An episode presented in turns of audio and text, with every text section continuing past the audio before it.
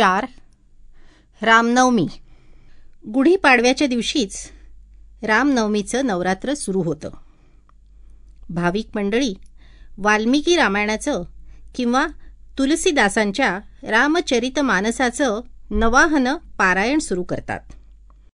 रामाची मंदिरं झाडून धुवून नवीन रंग वगैरे लावून आणि आंब्याच्या डहाळ्यांच्या माळा केळी कर्दळीच्या कमानी उभारून रामजन्मोत्सवासाठी सज्ज होत असतात. चैत्राच्या वाटेला आलेला एक अत्यंत भाग्यशाली दिवस म्हणजे रामनवमी. वसंत सरत असतो. ऊन दिवसेंदिवस अधिक अधिक चटके देत असतं. खालून धरित्री कमालीची तापत असते. अशावेळी शुद्ध नवमीच्या ऐन मध्यांनी रामजन्माची गडबड सुरू होते. मंदिरातून रामपंचायतन फुलांनी सजलेलं असतं. पुढ्यात फळा फुलांचे ढीग व्हायलेले असतात. कलिंगडं खरबुजं साखर काकड्या नुकत्याच पिकायला लागलेल्या असतात. ती पहिली वहिली फळं रामचरणी रुजू होतात. मंडपात छोटासा रंगीत पाळणा टांगलेला असतो. सभोवतार दाट गर्दी होऊन कुठल्या तरी बुवांचं रामजन्माचं आख्यान सुरू होतं. नित्याप्रमाणे मध्यान्नी श्रीरामांचा जन्म होतो. देवावर गुलाल फुलं उधळली जातात. वाद्यांचा गजर होतो. आणि धर्मसंस्थापनार्थाय संभवामी युगे युगे असं अभिवचन देणारा चिमुकला देव त्या छोट्या पाळण्यात प्रकट होतो. पाळणा हलू लागतो. गर्दीतल्या आयाबायांचे सूर एकाकार होतात. कोलाहल काही काळ थांबतो. बाळा जो जो रे कुलभूषणा दशरथ नंदना निद्रा करी बाळा मनमोहना रामा लक्ष्मणा बाळा जो जो रे सुंठवडा पंजरिकेचा प्रसाद वाटला जातो. राम रामायण जसं आपल्या प्रत्येकाबरोबरच जन्मतं आपल्याबरोबरच वाढतं वयात येतं. आपल्या आयुष्याची पहाटच मुळी रामप्रहर असते. दिवसभराच्या आपल्या सगळ्या व्यवहारात आपल्याबरोबर सतत राम असतो. अखेर जीवनाची बरी वाईट लीला संपवताना आणि शरीराला पूर्णविराम देतानाही सावध चित्तवृत्ती रामाचा जय जयकार करतात आणि म्हणतात हे राम आदौ राम तपोवनादिगमनम हत्वा मृगकांचनं वैदेहीहरणं जटायुमरणं सुग्रीवसम्भाषणं वालीनिर्दलं समुद्रतरणं लङ्कापुरीदाहनं पश्चाद्रावणकुंभकर्णहननं एतद्वितीय रामायणं असं तपोवनात सुरू होऊन लंकेत संपून गेलेलं लघुरामायण तर आबालवृद्धांना माहीत असतं. पण हे माहीत नसलं तरी अमृतातेही पैजा जिंकणाऱ्या मराठ बोलीनं परवा परवाच गीत रामायणाचं कौतिक करून दाखवलं. त्याचा ठसा लहान थोरांच्या मनावर कायम आहे. संस्कृतात आणि जुन्या मराठी भाषेच्या आरशात किंचित धुसर झालेलं रामायण तो आरसास पुसून स्वच्छ पण मुलायम स्वरूपात त्याच पावित्र्यात आणि त्याच आवेशात गीत रामायणात पुन्हा प्रकट झालं आहे. मंडळी मातृ पितृभक्त श्रीराम सत्यप्रतिज्ञ राम एकवचनी आणि एकवाणी राम मातृवत परदारेषु अशी प्रतिष्ठा असणारा एक पत्नीव्रती राम सर्व भावांवर जीवा पलीकडे प्रेम करणारा राम. मैत्रीचा शिष्यत्वाचा आदर्श श्रीराम. शरणागत वत्सल्य श्रीराम. शील शौर्य आणि सद्गुण समुच्चयाचा महासागर. मर्यादा पुरुषोत्तम राम. आणि सर्वात महत्त्वाचं म्हणजे आपल्या प्रजावत्सलतेनं आदर्श राज्याचा वास्तुपाठ म्हणून रामराज्य हे नाव सार्थक करणारा आदर्श लोकपाल राजा रामचंद्र हे सर्व राम म्हटल्यानंतर आपल्या डोळ्यासमोर उभं राहतं. पण रामचरित्र आपल्या ज्ञानाच्या आणखी दशांगुळही पुढं आहे हेही तेव्हाच लक्षात येतं. रामाचं अमर्याद पत्नीप्रेम अलौकिक सौंदर्यासक्ती कलेवर आणि निसर्ग शोभेवर लुब्ध होणारी त्याची अभिजात रसिकता या सर्व गुणनिधीवर त्याच्या अमर्याद कर्तव्य तत्परतेच्या आणि सहज वैराग्याच्या सोनेरी भगव्या कडा लोकानुरंजनासाठी व्यक्तिगत सुख सुखच काय?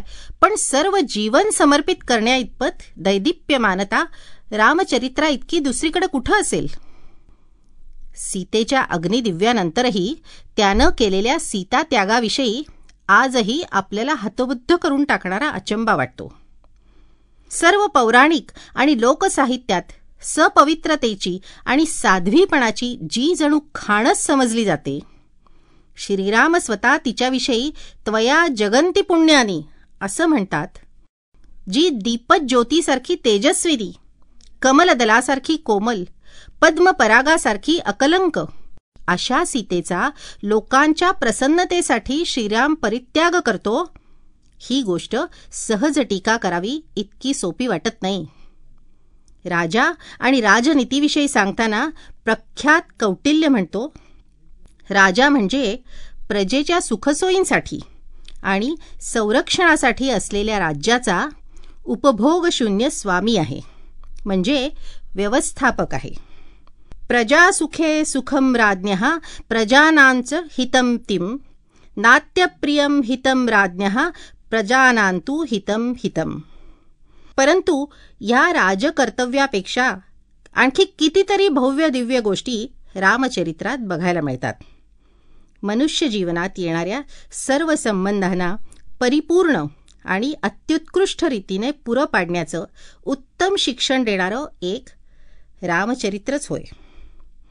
श्रीरामाचा महिमा अखिल भारतीय एकतेचं प्रतीक आहे. प्रत्यक्ष श्रीराम महासागरासारखा गंभीर आहे आणि हिमालयासारखा धैर्यशाली आहे. समुद्रमिव गांभीर्ये धैर्येण हिमवारिन या उपमांचा उपयोग करून आसे तू हिमाचल. भारताच्या एकतेचा आदर्श श्रीरामामध्ये दाखवण्याचा प्रयत्न आदी कवींनी केला आहे. अशा प्रकारे जे जे उत्तम उदात्त उज्ज्वल महन मधुरते ते श्रीरामचरित्रात एकाच वेळी उत्कटपणे आढळत असल्यामुळे श्रीराम हा काव्याचा विषय न झाला तरच नवल. कवीवर मैथिली शरण म्हणतात राम तुम्हारा चरित स्वयं ही काव्य है। कोई कवी बन जाए सहज संभाव्य है रसिक हो असं रामचरित्राचं मधुर रसायन आपापल्या मायबोलीत भरून अनेक अनेक संत आणि पंत कवींनी आपल्या मातृभाषेचं सार्थक केलंय. परंतु काव्य हे केवळ अभिव्यक्तीचं माध्यम म्हणून निर्माण झालं तरी रामकथा अधिक व्यापक आणि वेगवती झाली आहे. त्यामुळे हजारो वर्षापूर्वीच तिनं प्रादेशिकतेच्या मर्यादा तर सोडल्याच पण भारतवर्षाच्या ज्या उदात्त संस्कृतीनं रामायण हे उंच सुवर्णाच्या शिखरासारखं आपल्या शिरी मिरवलं त्या विशाल भारताच्या मर्यादाही रामायणानं हजारो वर्षापूर्वीच ओलांडल्या आज भारतातल्या प्रत्येक बोलीभाषेत ज्याप्रमाणे कित्येक रामायण प्रसिद्ध आहेत. त्याचप्रमाणे भारताबाहेर Cheen Indonesia Thailand Brahmadesh Cambodia Misar Europe आफ्रिकेपर्यंत रामकथा स्थळ काळ आणि परिवहनाच्या सर्व मर्यादांवर मात करून पोचली आहे. बौद्ध आणि जैन वाङ्मयात रामकथेचा गौरव आहे. गुरुवाणीच्या छायेत दशमगुरू गोविंद सिंहानी रामचरित्राचं विद्वत्तापूर्ण काव्यगायन केलं आहे. या व्यतिरिक्त काश्मीरपासून तामिळ केरळपर्यंत सर्व सर्वच भाषेत रामरायाचा मुक्तकंठानं जय जयकार आहे. एका मराठी भाषेतच पाहिलं ना तर नाथांचं भावार्थ रामायण समर्थ शिष्या वेणाबाईंचं वेणी रामायण मोरोपंत श्रीधर कवींच्या कविता आनंद रामायण अद्भुत रामायण अशा कितीतरी कलाकृती आहेत.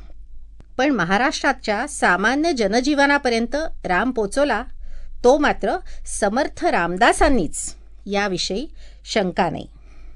बळे आगळा राम कोदंडधारी महाकाळ विक्राळ तोही थरारी. असा कोदंडधारी रघुकुलभूषण दशरथनंदन श्रीराम लोकांपुढे मूर्तिमंत उभा केला तो समर्थांच्या संचारानं आणि लेखणीनं. रामकथा ब्रह्मांड भेदुनी पैलाड न्यावी हेच तर त्यांच्या जीवनाचं सूत्र होतं. या सर्व काव्यांपलीकडे श्रीरामचरित्र मध्ययुगीन काळात काव्य नाटक चंपू आख्यान स्तोत्र आदी बहुतेक माध्यमातून प्रसिद्ध पावलाय. वर्तमान स्थितीत सर्व जगात बायबलच्या सर्वव्यापी प्रसाराच्या बरोबरीनं रामायण हा एकच ग्रंथ पृथ्वीच्या पाठीवर आहे असं विद्वानांचं मत आहे. रामायणात किंवा रामाच्या चरित्रात अशी कुठली जादू आहे की ज्यामुळे सर्व जगाला त्याची मोहिनी पडावी? श्रीरामानं श्रीकृष्णासारखा उपदेशकाचा मान मिळवला नाही. लोकांना अमुक करा असंही कधी सांगितलं नाही. पण न सांगताही न बोलताही श्रीराम अनुकरणीय झाला तो त्याच्या केवळ चरित्रानं. तो कर्मवीर स्वतःच वागत गेला. त्या त्या वागण्यातच त्या त्या गुणांचे श्रेष्ठ आदर्श निर्माण करीत गेला. धर्माच्या समाजाच्या संस्कृतीच्या नीतीच्या संस्काराच्या सर्व मर्यादा त्यानं स्वीकारल्या आणि त्या साक्षीला ठेवून आपल्या कर्तृत्वाची झळाळी धर्म अर्थ कामांच्या मर्यादांना त्यानं दिली. लोकमानस त्याने हलवून सोडलं. लोकांची खात्रीच झाली की नाही तत् भविताराष्ट्रम यत्र रामो न भूपती.